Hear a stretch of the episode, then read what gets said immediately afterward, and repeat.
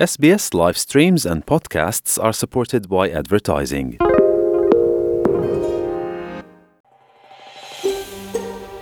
شما به اسپیس فارسی گوش می کنید. با رفتن به sbs.com.au به اخبار و گزارش های بیشتری دست خواهید یافت. خورشت تکنولوژی خورشت تکنولوژی یک پادکست هفتگی به زبان فارسی از رادیو اسپیس فارسی است. پادکستی که در آن از گجت ها یا ابزار تکنولوژیکی جدید گرفته تا نوآوری های جدید در جهان فناوری و یا حتی ویدیوها و اخبار داغ در شبکه های اجتماعی می‌پردازیم.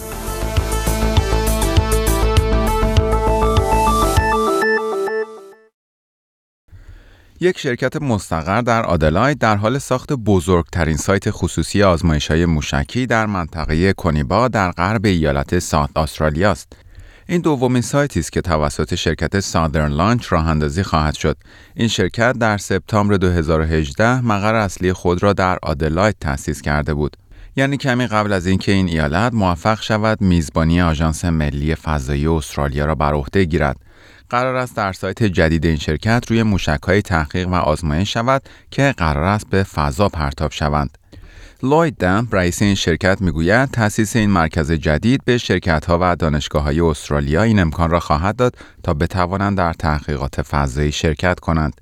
این شرکت فاش نکرده است برای راه اندازی این سایت جدید چقدر هزینه کرده است ولی آقای دمپ می‌گوید از همین حالا مشتریانی وجود دارند که حاضرند در ازای پرداخت پول از این سایت تحقیقاتی استفاده کنند انتظار می رود اولین پرتاب آزمایشی موشک در این سایت تا دو ماه آینده انجام شود.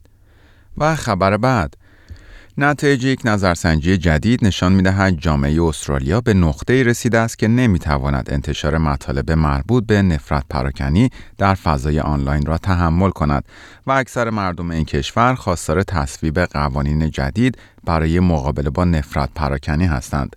نتایج یک نظرسنجی جدید از 3737 بزرگسال در نقاط مختلف استرالیا نشان می دهد 7 نفر از هر ده بزرگسال استرالیایی خواستار تصویب قوانین بیشتر در این زمینه هستند.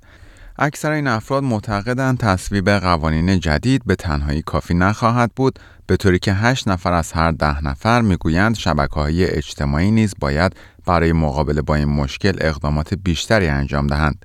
این تحقیق به سفارش جولی من گرانت کمیسیونر امنیت اینترنتی استرالیا انجام شده است. خانم گرانت می‌گوید از این میزان حمایت گسترده از تصویب چنین قوانینی تعجب نمی کند. وی می‌گوید ما از لحاظ اجتماعی به یک آستانه تحمل رسیده ایم و تکنولوژی راه خود را به زندگی روزمره افراد باز کرده است و مردم از منفیگرایی و تنفر هدفمند خسته شدند. این نظرسنجی نشان داد یک نفر از هر هفت بزرگسال در دوازده ماه قبل از آگوست 2019 توسط مطالب نفرت افکنانه مورد هدف قرار گرفته بوده است و یک نفر از هر چهار نفر شخصی را می شناخته که دچار چنین مشکلی شده بوده است. بیش از نیمی از افرادی که در فضای آنلاین مورد اذیت و آزار قرار گرفته بودند معتقد بودند که این مشکل روی وضعیت روانی و عاطفی آنها تاثیر منفی گذاشته بوده است. و خبر بعد میلیون ها تلفن همراه آیفون و اندرویدی که از سیستم عامل های قدیمی استفاده می کنند از روز شنبه هفته گذشته یعنی اول فوریه دسترسی خود را به اپ پیام رسان واتساپ از دست دادند. واتساپ می‌گوید این اقدام برای حفاظت از ایمنی اطلاعات کاربرانش ضروری بوده است. تلفن های هوشمندی که از سیستم عامل اندروید دو سه هفت و قدیمیتر و یا او 8 و قدیمیتر آیفون استفاده می کنند تحت تاثیر این تصمیم تازه قرار گرفتند. اغلب کاربران می توانند با بروز کردن سیستم عامل تلفن های همراه خود به استفاده از واتساپ ادامه دهند. با این وجود تلفن های همراهی مثل آیفون 4S که تنها با سیستم عامل iOS 7 کار می کنند قابلیت کار با واتساپ را از دست خواهند داد. بن وود تحلیلگر مؤسسه CCS Insight می‌گوید واتساپ عملا گزینه‌ای نداشت به جز اینکه سرویس پیام رسانی ایمنی باقی بماند. ولی این گزینه تبعاتی را هم دارد از جمله اینکه با تلفن‌های هوشمند قدیمی‌تر تطبیق نخواهد داشت. احتمالا این موضوع کاربران زیادی را با مشکل روبرو می کند به ویژه در بازارهایی که بخش عمده ای از تلفن‌های هوشمند آنها قدیمی هستند. واتساپ از نظر میزان دانلود در دهه گذشته مقام چهارم را داشته و اولین بار در سال 2017 درباره این تغییرات به کاربران خود هشدار داده بود. سخنگوی این شرکت گفته است برای ما این تصمیم سخت اما درستی بود تا بتوانیم راه ارتباط بهتری را به کاربران خود عرضه کنیم. واتساپ اولین بار کار با چند نوع تلفن هوشمند را در سال 2016 متوقف کرد و پس از آن در 31 دسامبر سال 2019 به فعالیت روی تلفن‌های ویندوز پایان داد. و خبر پایانی برنامه خورشت تکنولوژی این هفته روز چهارشنبه هفته گذشته دو ماهواره در فضای زمین بر فراز شهر پیتسبورگ آمریکا در معرض خطر برخورد با یکدیگر قرار گرفتند. به گزارش بی بی سی مؤسسه لولب که حرکت ماهواره ها را زیر نظر دارد گفته است دو ماهواره در حالی که مجموع سرعت آنها به حدود 53 هزار کیلومتر در ساعت می رسیده از فاصله نزدیکی از هم عبور کردند. این مؤسسه گفته است که به نظر نمی رسد که این دو ماهواره برخورد کرده باشند زیرا اثری از قطعات متلاشی شده آنها مشاهده نشده است این دو ماهواره در ارتفاع 900 کیلومتری از فراز شهر پیتسبورگ آمریکا حرکت می کردند. در این منطقه از فضا خطر برخورد دو ماهواره بین یک تا 5 درصد تخمین زده شده بود که به گفته کارشناسان فضایی احتمال قابل توجهی بوده است. یکی از این ماهواره ها متعلق به وزارت دفاع آمریکاست که در دهه 1960 میلادی به فضا پرتاب شد و از سالها پیش از کار افتاده و از آن استفاده نمی شود.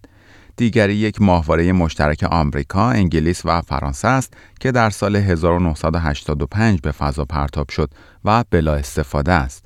این ماهواره نظامی آمریکا GGS-4 نام دارد و نیروی هوایی ایالات متحده آن را در سال 1967 به فضا پرتاب کرد. وزن آن فقط 85 کیلوگرم و ابعاد بدنی اصلی آن فقط 60 سانتی متر است اما آنتنهای متصل به آن یک دنباله 18 متری را ایجاد می کند.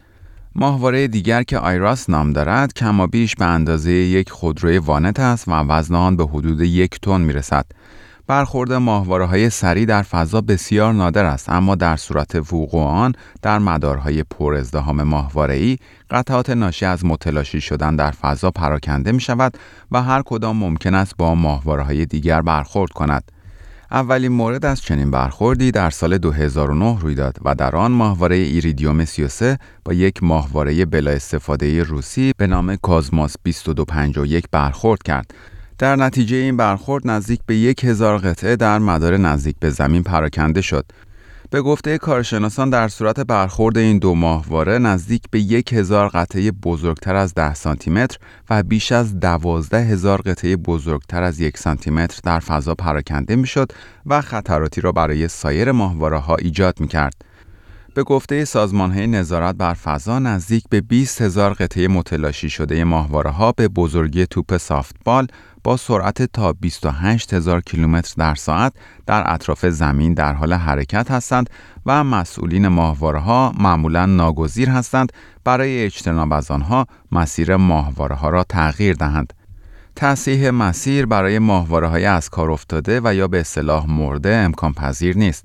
در حال حاضر نزدیک به 1100 ماهواره فعال و بیش از 2500 ماهواره بدون استفاده در مدار زمین در حال حرکت هستند. در پایان برنامه خورشت تکنولوژی این هفته از شما دعوت می کنم برای تماشای برخی از ویدیوهای جالب در مورد تکنولوژی به صفحه اینترنتی برنامه فارسی رادیو اسپیس با آدرس sbs.com.au/persian مراجعه فرمایید. شما همچنین می توانید پادکست های خورشت تکنولوژی را دانلود کنید و در هر زمانی که خواستید آنها را بشنوید. like، share، comment. اسپیس فارسی را در فیسبوک دنبال کنید.